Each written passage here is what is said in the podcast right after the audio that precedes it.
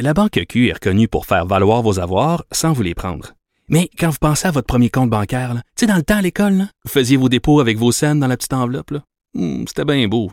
Mais avec le temps, ce vieux compte-là vous a coûté des milliers de dollars en frais, puis vous ne faites pas une scène d'intérêt. Avec la Banque Q, vous obtenez des intérêts élevés et aucun frais sur vos services bancaires courants. Autrement dit, ça fait pas mal plus de scènes dans votre enveloppe, ça. Banque Q. Faites valoir vos avoirs. Visitez banqueq.ca pour en savoir plus. Parle, parle, parle, genre, genre, genre. C'est ça qu'il manque tellement en matière de journalisme et d'information. Voici le commentaire de Gilles Pro. Alors, Gilles, on a appris cette semaine qu'on peut chialer contre les Québécois, contre les francophones, tant qu'on veut, il n'y a aucun problème, mais dites rien contre les immigrants, par contre, parce que là, vous allez perdre votre job. Exactement, c'est des choix de la maudite rectitude politique et c'est un peu ce qui a amené en tout cas le congédiement de Don Cherry. Mais moi, je maintiens de dire que c'est une erreur. Je ne serais pas étonné de le revoir. Et tout simplement parce que les Américains sont de plus en plus convaincus que le hockey, c'est aussi autant américain que canadienne. Et euh, évidemment, quelles sont les Canadiennes connues aux États-Unis en toi puis moi, à part Georges Saint-Pierre dans le sport, Céline Dion, euh, Guy Laliberté, où là, on peut passer rapidement. Alors, ils se disent, ce sport-là nous appartient aussi. Ne sois pas étonné si on voit un de ces jours Don Cherry parce qu'il a une valeur monétaire incroyable. Il gagne un million, ce gars-là, aux États-Unis, en gagnera 10. Alors, on pourra le voir dans un réseau. Je pense à la section sport de Fox, par exemple. Il y a un match, je sais pas moi, Edmonton et Boston, et entre les périodes, Fox embarque dans l'analyse et la critique du comportement durant la période, et euh, notre ami Don Cherry va drainer un auditoire qui va faire mal à ceux qui ont décidé de le mettre dehors. Ce gars-là est devenu un patriote canadien de l'Ouest avec le mécontentement, parce qu'il y a du politique derrière tout ça. Le mécontentement politique de l'Ouest fait en sorte qu'on l'appuie, en tout cas aveuglément, et euh, il devient également aussi un adversaire de cette maudite rectitude. Euh, Donc, vous, euh, vous quoi, vous regrettez, vous regrettez qu'ils l'ont renvoyé? Moi, je l'aurais suspendu, peut-être, c'est assez tes écarts, tu vas les mesurer un peu. Mais pour le reste, il faut voir quand même son talent, talent monétaire. Tu sais, c'est bien beau parler toujours euh, euh, du contenu, puis le contenu, puis le contenu, mais on néglige tellement de contenant dans les médias depuis quelques années, ça n'a plus d'importance. Voilà le gars qui a un contenant, il est spectaculaire. Oh, ça, ça va à l'encontre de l'orthodoxie religieuse de nos grands connaisseurs de la communication, mais ils savent pas aussi que le contenant est aussi important que le contenu. Mais votre réaction me surprend parce que vous, qui êtes un grand défenseur euh, des francophones, euh, vous êtes toujours, euh, vous êtes toujours fâché lorsque des gens attaquent tout le temps bassement les, les Québécois. Et lui, il a fait son pain et son beurre de ça, là, toutes ces années-là. Oui, exactement. Il a joué justement sur le contenant, puis sur spectaculaire. Et ce qu'il a dit, c'est vrai que c'est choquant de dire qu'on est une province de poteux bon, par rapport aux autres. C'est vrai de dire, bon, les Québécois, les francophones étaient les premiers à adopter le casque, ils mettent des visières, c'est des peureux. C'est des caricatures qui sont quand même admissibles, même si c'est choquant. Bon, des fois, il rentre dans la politique intérieure du Québec. C'est un gars qui allait au-delà du commentateur sportif. Mais il demeure que sa matière, il la maîtrisait bien. C'est un fin connaisseur de cette... On ne peut pas le contester quand tu as été des années derrière le banc des Bruins de Boston et tu as une carrière qui t'a fait cheminer à critiquer toutes les équipes. Mais il été aussi dur autant avec les Européens, on devrait s'en débarrasser. Des Russes, il y en avait trop. Et puis, euh, il n'y a pas une communauté qui n'a pas manqué. Mais au Canada, s'attaquer aux francophones, il n'y avait aucun problème. Mais dès qu'ils dès qu'ils osent dire quelque chose sur les immigrants, là, paf, ça n'a pas passé. Comme quoi, l'indignation des Canadiens anglais, elle est à, à vitesse variable, mettons. À géométrie variable. Exactement. Parce que, évidemment, s'attaquer, euh, bon, défendre le coquelicot, c'est bien beau. On peut critiquer le coquelicot. Faut pas oublier que c'est une imposition politique, le coquelicot également, qui provenait de l'Angleterre, qui remonte à la fin de la Première Guerre, puis bon, les taches de sang en neige. On s'est inspiré de ça pour euh, dire aussi, les Québécois, vous deviez être fiers d'aller défendre. On n'avait pas d'affaire à les défendre l'Empire britannique, disaient les, les, les, gens du Bloc populaire à la Deuxième Guerre, les gens drapeaux de Michel Chartrand. Euh, les combien d'autres, les André Laurando. Alors, il y avait du politique dans le coquelicot. Alors, c'est ce qui fait, évidemment, que lui était plus chatouilleux comme grand Mm. Canadien. Je disais que je l'avais rencontré, je l'avais croisé dans le couloir euh, du Forum en 93, un grand soir important pour le Canadien. J'avais été étonnamment surpris par sa vaste culture de connaissances amant de l'histoire du Canada et de l'Empire britannique.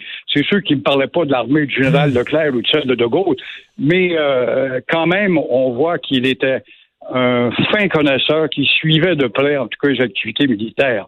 Et qu'est-ce que ça vous dit, vous? euh, J'aimerais avoir vos, vos réactions. Il y a des milliers de, de personnes que vous ne connaissez, ni d'Ève ni d'Adam, des travailleurs de la santé qui peuvent avoir accès à votre dossier de santé, euh, Gilles, savoir euh, les interventions chirurgicales que vous avez eues, euh, les prescriptions que vous avez, les médicaments que vous prenez, etc. C'est quand même incroyable. C'est inimaginable de voir, bon là, c'est Sherbrooke qui est au centre de tout ça, grande ville universitaire. Euh, voilà que des infirmières peuvent consulter avec des clés. On rentre dans les dossiers, puis on parle quand même de plusieurs milliers, ces clés UBS.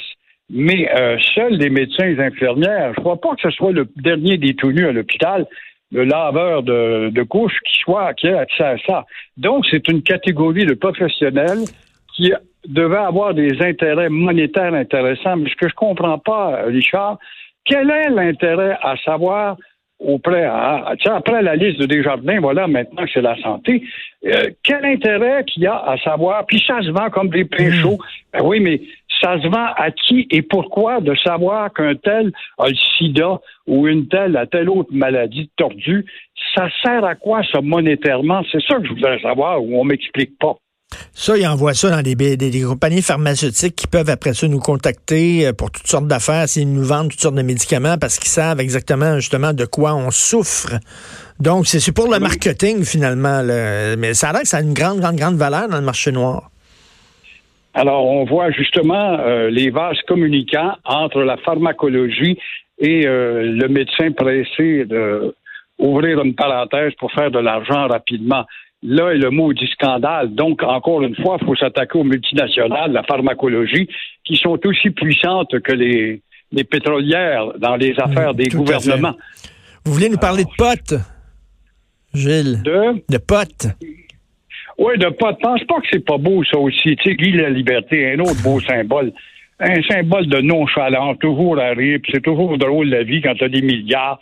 Qui a été aidé par René Lévesque, on le reconnaît pas beaucoup, avec 1500 piastres dans le temps qu'il était à la Malbaie à jouer avec des quilles dans besoin d'un chapiteau.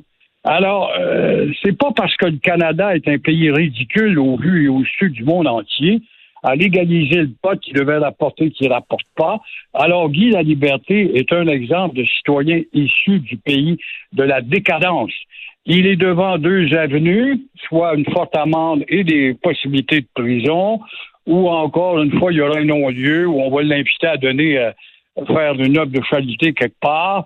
Mais euh, ça démontre comment le Canada, tu sais, c'est bien beau, on va récupérer, on va enlever ça à la PEG, ce qui est complètement faux.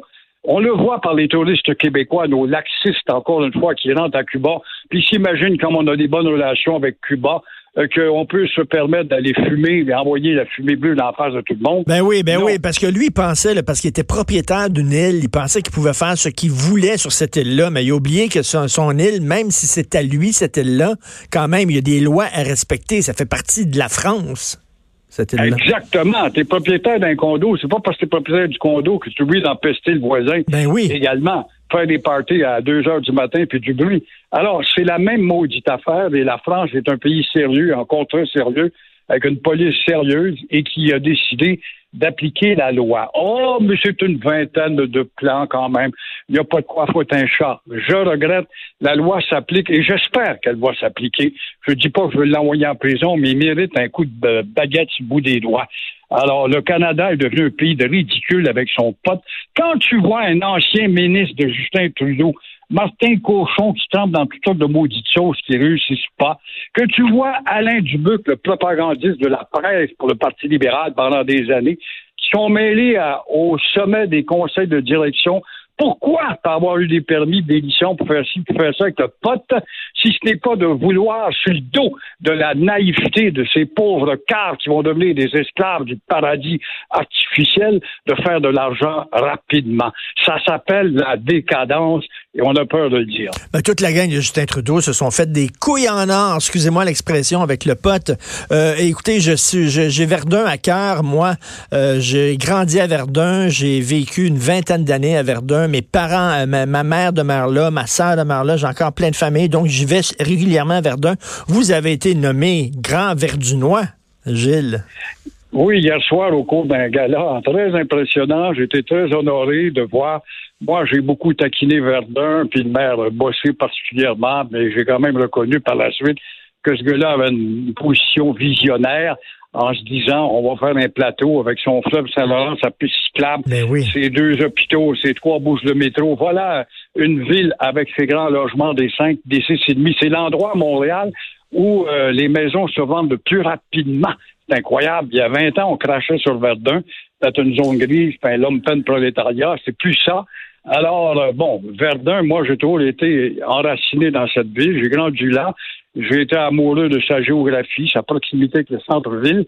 Et euh, je n'ai jamais renié, en tout cas, cet attachement à Verdun. Ben, c'est le, il, y a le, pire et le meilleur à Verdun. Ouais, oui, il y, a la, il y a la vente trottoir qui est épouvantable, puis tout ça, mais en même temps, il y a le bord du fleuve qui est absolument magnifique, la piscine du natatorium, euh, la rue Wellington, maintenant, il y a des commerces, il y a des restos, là, vraiment, là, euh, des restos quatre étoiles, il y a des endroits très le fun. Ça a vraiment changé, Verdun. C'est très intéressant de le dire, effectivement. Et comme je l'ai dit, un petit conseil, de grâce, mettez sur pied un comité de persuasion, puisqu'avec la charte, on ne peut pas tout faire. Pour ces maudits qui viennent investir puis ouvrir des commerces au nom américain ou anglais, qui euh, s'imaginent que sans un nom anglais, euh, ils ne vont pas réussir. Et la mairie a pris note de ça hier en disant oui, on pourrait peut-être euh, faire un peu de tordage de bras pour qu'on donne une particularité à Verdun qu'on veut comparer au plateau. Alors, moi, je suis bien content, comme euh, Verdunois, la ville de, mes amours et de mon enfance, qui m'honore. C'est quand même un honneur d'être euh, ben oui. Euh, par, une ville. Ben oui, ben bravo, bravo. Ah, puis le bord du fleuve, je reviens à dire, c'est un des secrets les mieux gardés à Montréal. Ça, la, la piste cyclable sur le bord du fleuve à Verdun, c'est extraordinaire. Ben bravo, félicitations, Gilles. On se reparle la semaine prochaine. Merci. Félicitations à toi aussi qui est demeuré verdinois d'esprit comme Oui, ah oui, complètement. Merci. Au revoir.